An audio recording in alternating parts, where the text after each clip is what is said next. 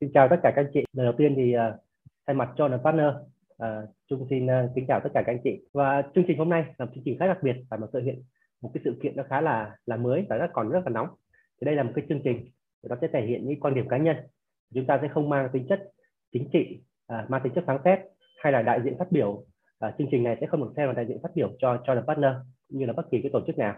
Và chương trình này chúng tôi cũng không nhận bất cứ cái tài trợ nào liên quan à, đến các bên liên quan của những cái nội dung ngày hôm nay và việc sử dụng thông tin trong chương trình này. Nếu mà à, phát lại trên các à, à, kênh thông tin truyền thông khác thì phải được sự đồng ý của diễn giả và channel partner. Để bắt đầu chương trình chắc chúng ta sẽ giao lưu một chút. Với cái sự kiện à, hiện nay và cái với cái topic này thì không biết là à, tiến sĩ công trường đã kịp à, theo dõi à, video clip cũng như là những sự kiện đang xảy ra tại Việt Nam được update à, tới à, tiến sĩ ở bên Mỹ thì như thế nào ạ? Dạ rồi, uh, xin chào anh Trung, Trung, xin chào tất cả mọi người. Thứ nhất là mình nói thật là đang ở San Francisco rất là bận rộn á chị và nó bị lệch múi giờ, thành ra là cả ngày của trường đó, nó bắt đầu từ 5 giờ sáng giờ bên Mỹ và kết thúc là tầm khoảng 1 giờ sáng giờ bên Mỹ thì là tương đương với gần như cả ngày luôn. Thành ra không có cái thời gian gần như là mở Facebook lên hay là mở các cái công cụ lên thì khi mà nghe các anh chị nói quá về cái clip này thì mới mở lên coi thì mở lên thì lại thấy nó bình thường anh Trung ạ. À.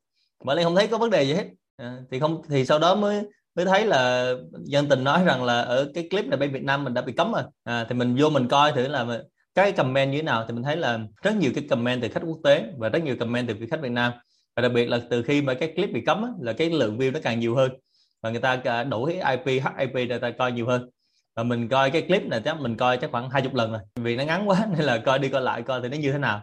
Để chúng ta có buổi trao đổi ngày hôm nay thì không biết là anh anh Trung mình à, coi lúc nào anh Trung? Coi lúc nó chưa cấm hay coi lúc nó cấm rồi? Trung may mắn là coi lúc chưa cấm nên là cũng không à. phải dùng uh, dùng VPN hay là dùng cái gì đó để đổi IP xem hết. À, à hay quá. Nhưng mà lúc đó là sao anh Trung biết cái clip này mà Trung coi? À, đầu tiên là là xuất hiện trên YouTube ha. Trending hay hot gì đó thì thường nó hay xuất hiện trên những cái phần đầu của YouTube. Ừ, thứ hai ừ. là nó không đầu tiên xuất hiện thì cũng thấy bình thường chưa chưa ý định xem đâu. Sau ừ. rồi nghe à, thấy Facebook có nói là uh, cần cấm. À, thì cần cấm thì phải xem. Ừ thì cái này quá. cũng tương tự thôi giống như là uh, chia sẻ với uh, tiến sĩ công trường là như bà xã mình trước giờ chả bao giờ coi chân tùng nhưng mà nghe nói cái clip ừ. cấm bay lên xem thì đó là như vậy thì không biết là anh Trung coi cái clip này thì ở góc độ là cái người chuyên đi tư vấn dành cho doanh nghiệp đặc biệt là tư vấn các vấn đề liên quan tới quan hệ đầu tư về AI về kêu gọi đầu tư hay là chuyên gia về tài chính hàng đầu Việt Nam thì không biết là khi mình Trung coi thì anh Trung có liên hệ gì với business không sau khi mình coi cái clip này xong mình biết cái sự cố liên quan tới scandal này rồi thì mình có được những cái bài học đầu tiên được không ạ? Đầu tiên á, thì à, mình nói nó hẹp một chút ha, nói góc độ cái cạnh về thị trường Việt Nam thôi. Thì đầu tiên mình nói về cái cái business model của những cái công ty tương tự như công ty của Sơn Tùng. Chúng ta cũng thể hiểu thôi là họ sẽ kiếm tiền từ đâu? Họ kiếm tiền từ những cái channel như là YouTube, Spotify hoặc là uh, TikTok, những cái những cái model uh, trả tiền cho cho lượt xem. Uh, thứ hai là họ kiếm tiền từ nhà tài trợ khi họ làm những cái uh, movie clip, những vài những clip hoặc là kiếm tiền liên quan đến thương hiệu cũng quảng bá sản phẩm uh, trong cái video clip đó và chúng ta đã được xuất hiện rất nhiều những case rất nổi tiếng gắn với cái thương hiệu uh, Sơn Tùng đấy đúng không ạ? Đó lý do tại sao mà Sơn Tùng được gọi là Midas Thêm khi khi đưa những cái thương hiệu vào trong những cái ờ, video clip của mình thì đó là chúng ta nói đến về cái mô đồ của những cái công ty tương tự như vậy. Khi quay lại chúng ta phân tích uh, uh, cái bối cảnh hẹp ở Việt Nam thì cái trường hợp này nó hơi khác một chút xíu so với những cái trường hợp uh, hồi trước thì nó có hai lý do thôi. Thứ nhất là lý do nội tại uh, một doanh nghiệp ấy, thì nó có thể nó có sự thay đổi một chút. Với một scandal không liên quan đến scandal của công ty chị ha mà scandal của bạn ca sĩ. Về mặt uh, cá nhân chung thì thấy chuyện nó rất bình thường nhưng mà vấn đề là gì? Thì cái thương hiệu nó bị ảnh hưởng chút xíu. Cái thứ hai là cái bối cảnh hiện nay bối cảnh hiện nay nó đang nhạy cảm liên quan đến cái chuyện về học sinh tự tử. Thế thì hai cái này ghép lại thì nó làm biến đổi một chút liên quan đến cái phần sản phẩm và nó gây tăng lên cái phần rủi ro thôi. Thế thì cái action của bạn này bạn phải làm cái action rất là nhanh. Đó là à, ngưng phát sóng tại Việt Nam đúng không ạ? Và vẫn phát sóng ở nước ngoài. Thì góc độ dưới góc độ về business model thì nó có sự thay đổi một chút. Và có thể nha chúng nói có thể nếu nếu nếu nếu tiếp tục bạn target thị trường Việt Nam cho những cái sản phẩm như vậy thì trong tương lai thì việc bạn kinh doanh dựa trên cái việc là à, lấy tiền từ à, các đơn vị tài trợ lấy tiền từ nhãn hàng à, hoặc là lấy tiền view cái người xem từ Việt Nam thì nó có thể bị ảnh hưởng. À, dưới góc độ là chúng ta đặt bối cảnh là về business model thì đó là cái góc nhìn rất nhanh của chung về cái à, cái trường hợp này. Thì tuy nhiên nãy giờ chúng nói là chúng ta đang đặt dưới bối cảnh đó chỉ là Việt Nam thôi. Nhưng mà nếu mà chúng ta nói uh, kinh doanh thì không có một thị trường đúng không ạ? Thì nếu mà uh, dưới góc nhìn của tiến sĩ công trường thì một cái góc nhìn rộng hơn. Thì qua các trường hợp này chúng ta thấy được cái gì? Nếu mà chúng ta vẫn tiếp tục soi dưới góc độ là business model cái doanh nghiệp làm những cái sản phẩm như thế này. Nếu mà chúng ta theo dõi cái công ty của Sơn Tùng là MTV Entertainment thì ờ, các bạn cũng đã tuyên bố một cách rất là rõ ràng. Và đặc biệt là các cái tuyên bố này nó cũng ờ, rất là bảo hiểm tức là khi mà Sơn Tùng đã quá thành công ở thị trường Việt Nam rồi, thì cần phải vươn ra thị trường thế giới. Và để thị trường thế giới thì đây là một trong những bài hát mà nó đánh dấu cái cột mốc để mình vươn ra thị trường thế giới được. Thì nếu mà chúng ta để ý thì bài hát này nó là lần đầu tiên mà hát bằng tiếng Anh. Thứ hai là cái bối cảnh quay nó cũng là bối cảnh của giống như ở nước ngoài, chứ chưa chắc là nước ngoài. Thì chúng ta sẽ thấy là đây là một cái thị trường mà mà công ty đã hướng tới. Và nếu mà chúng ta đọc cái phần bình luận á, ngay cả sau khi mà cái clip này đã được bị khóa rồi đó, thì nó vẫn là top 3 trong cái trending của YouTube. Và khi mà top 3 xong rồi thì cái phần bình luận rất nhiều khách nước ngoài ta thích cái giai điệu, thích cái lời nhạc đúng không ạ và rất nhiều khách Việt Nam cũng thích cái giai điệu lời nhạc này. Thì nếu mà xét thứ nhất là về mô hình kinh doanh này thứ hai là thay đổi về cái tầm nhìn sứ mệnh, thứ ba là nói về thay đổi về chiến lược. Thì nếu mà xét như vậy thì cái clip này nó đạt được mục tiêu. Cái clip này nó chỉ có một cái vấn đề ở chỗ là vấn đề về just in time thôi. Nhưng nếu mà chúng ta có một cái góc nhìn toàn diện, chúng ta sẽ thấy là cái cái MV này á, nó đã được sáng tác và được dàn dựng từ năm 2020 là trong khi đó những cái vấn đề mà liên quan tới học sinh hay em bé hiện nay á nó mới diễn ra trong đầu năm 2022 và thậm chí là cuối 2021 thôi. Nó mới ở đây thôi. Chứ thực ra là nếu mà chúng ta nói một cách công bằng á, ngay cả thời kỳ mà anh em mình đi học ở anh Trung thì vẫn có những bạn mình tự tử mà. Thành ra hồi xưa cho nó chưa có Facebook thôi. Với lại có những việc mà họ tự tử, họ không có nói lên nên mình không biết thôi. Chứ không phải là gần đây nó mới nhiều người tự tử. Nên cái việc mà mình coi cái clip này tại thời điểm này thì nó chỉ bị một vấn đề về just in time, tức là vấn đề về cái thời điểm.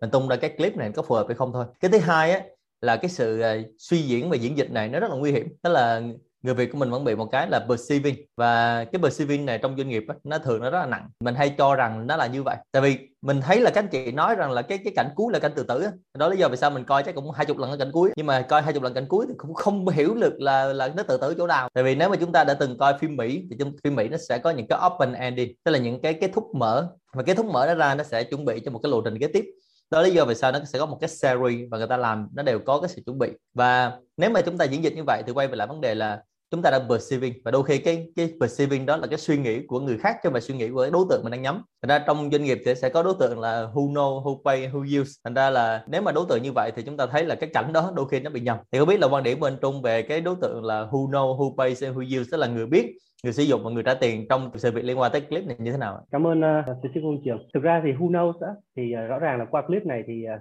Sơn Tùng đạt mục đích là tăng cái who knows rồi. Rất nhiều người sẽ, sẽ bật lên để xem à, xem xem Sơn Tùng là gì xem Sơn Tùng là ai. À, thứ nhất ha thứ hai là Fujil thì có thể có thử thay đổi chuyển dịch. Cái next step của cái business này nó sẽ như thế nào? Hoặc là sau này ai sẽ là những cái đơn vị mà họ sẽ muốn sử dụng và gắn tên tuổi với business của Sơn Tùng. Hupay cũng tương tự. Thì bây giờ có hai lựa chọn thôi. Một là Hupay nếu mà chúng ta vẫn tiếp tục thị trường Việt Nam hay là Hupay để theo Sơn Tùng ta à, target được cái à, đối tượng rộng hơn đó là À, thị trường những cái người nghe tiếng Anh chúng ta đã từng thấy những cái trường hợp tương tự là những ca sĩ tại một quốc gia gì đó nhưng mà khi họ chuyển qua họ làm clip bằng tiếng Anh trở thành một hiện tượng toàn cầu đúng không ạ và giúp họ vươn ra cho cái à, thị trường toàn cầu thì qua một cái clip vừa rồi thì ờ, trong một thời gian rất ngắn đạt được một cái view rất là kỷ lục và nó đạt được khá là nhiều target à, thì đó cũng là một cái điểm mà à, chúng nghĩ là dưới bối cảnh là một đơn vị kinh doanh như là, à, Sơn Tùng thì họ đạt được cái mục mốc được xem là thành công. À, quay ngược lại cái vấn đề tiến sĩ công trường có nói về cái việc là receiving liên quan đến cái việc là tự tử đúng không ạ? Cung cấp thêm một số góc nhìn thôi, này hơi bệnh nghề nghiệp tí. Nếu chúng ta nói những cái vấn đề được gọi là vấn đề của xã hội á, thì tôi đặt cái bối cảnh là thống kê. Ví dụ như là số lượng trẻ em bị mất một năm dựa trên nguyên nhân gì? Dựa trên chết đuối, dựa trên giật điện, dựa trên tai nạn giao thông, dựa trên uh, mắc dị vật hoặc là cái gì đó. Thì khi là đạt một cái ngưỡng nhất định thì chúng ta xem nó là xã hội một cái sự sự cố xã hội chúng ta cần được xử, xử lý. Không phải vì một hai trường hợp ha thì đây là một góc nhìn uh, của Trung về cái chuyện này thôi.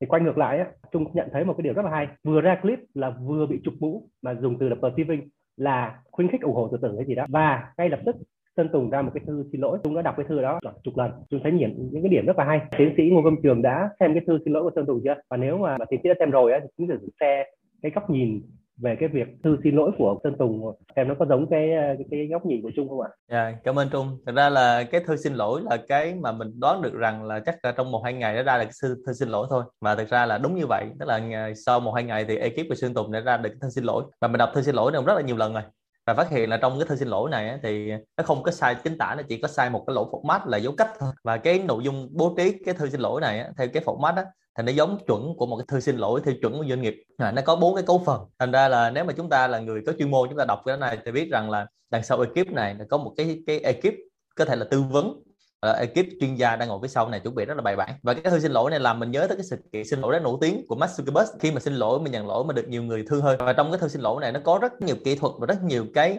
ẩn ý đằng sau cái thư xin lỗi này. Nếu mà chúng ta chuyên sâu chúng ta đọc sẽ thấy là ekip này sẽ rất là tuyệt vời trong cái việc mà xử lý khủng hoảng. Thì đó là cái góc nhìn của mình về cái thư xin lỗi này. Thì không biết là anh Trung thấy là nếu mà những cái công ty tương tự như là công ty MTV Entertainment làm trong ngành giải trí làm trong ngành sự kiện thì cái bài học của họ dành cho sự kiện này là gì và liệu họ có rút ra được điều gì làm tốt hơn hoặc là hát bài ước gì hay không? Dạ, yeah. rồi rõ ràng chúng ta thấy cái bài học là là có sự chuẩn bị rồi. Tại vì tất nhiên là không chỉ mình nhân rộng ra, không chỉ trong entertainment mà trong các ngành nghề khác chúng ta đều có một cái rủi ro tương tự khi chúng ta ra một cái sản phẩm mới. Cái được gọi là unknown risk. Khi ra sản phẩm chúng ta tính toán nhiều lắm rồi đúng không ạ? Chúng ta tính về mặt à, hình ảnh, về mặt bán hàng, về mặt à, thương hiệu, về mặt whatever nhưng mà có những cái rủi ro nó không ngờ tới cái đoạn unknown thì ví dụ như là tự nhiên cái tên thương hiệu mình giống cái tên một cái ờ, vị thánh nào đó chẳng hạn lập tức cái tên thương hiệu mình bị bị chỉ đề hoặc là trên áo mình ghi vài cái chữ hoặc vài cái hình ảnh gì đó giống như một cái trào lưu mà hiện giờ người ta đang cổ vũ đang cổ suý. Thì thành ra là mình cũng bị uh, xã hội người ta phản ứng. Mặc dù mình không không hề cố ý nha tương tự như là việc là những cái trào lưu hiện giờ như là ờ, uh, LGBT hoặc là BLM và những cộng đồng họ sẵn sàng họ phản ứng rất gay gắt nếu có một cái thông điệp gì đó trái ý họ là chúng ta bị phản ứng thì tương tự như vậy. Trong các ngành nghề khác không riêng về entertainment. Thì liên quan đến cái bài học này á, thì à, uh, chung người chung nghĩa bài học đó là nhất á, là mình cần có những cái cái plan trước ở trong kinh doanh nó gọi là B2B cho những cái unknown event. Và như cái hồi nãy tiến sĩ công trường có phân tích á, những cái thư như vậy á, thì đâu đó họ đã có được sự chuẩn bị họ đã có được cái sự tư vấn rõ ràng rồi chứ không phải động phát bay lên viết một cái thư nó nó được như vậy đâu. À, thứ nhất ha. À, thứ hai nữa là khi mà chúng ta ra những cái dòng sản phẩm mới những cái gì đó nó mới lạ hoặc là một chúng ta ra một cái idea một cái ý tưởng về sản phẩm có thể mang tính chất mới mẻ nó gọi là thách thức một chút thì chúng ta cần có được cái sự uh, tư vấn. Và trong cái sự tư vấn đó thì chắc chắn chúng ta sẽ có được những cái sự tư vấn liên quan đến việc là quản lý kiểm soát những cái rủi ro uh, không hay xảy ra như thế nào hoặc là những cái phương án dự phòng để giảm thiểu thiệt hại hoặc là những cái phương án để tác động đến media. Nếu trong trường hợp mà chúng ta cần thiết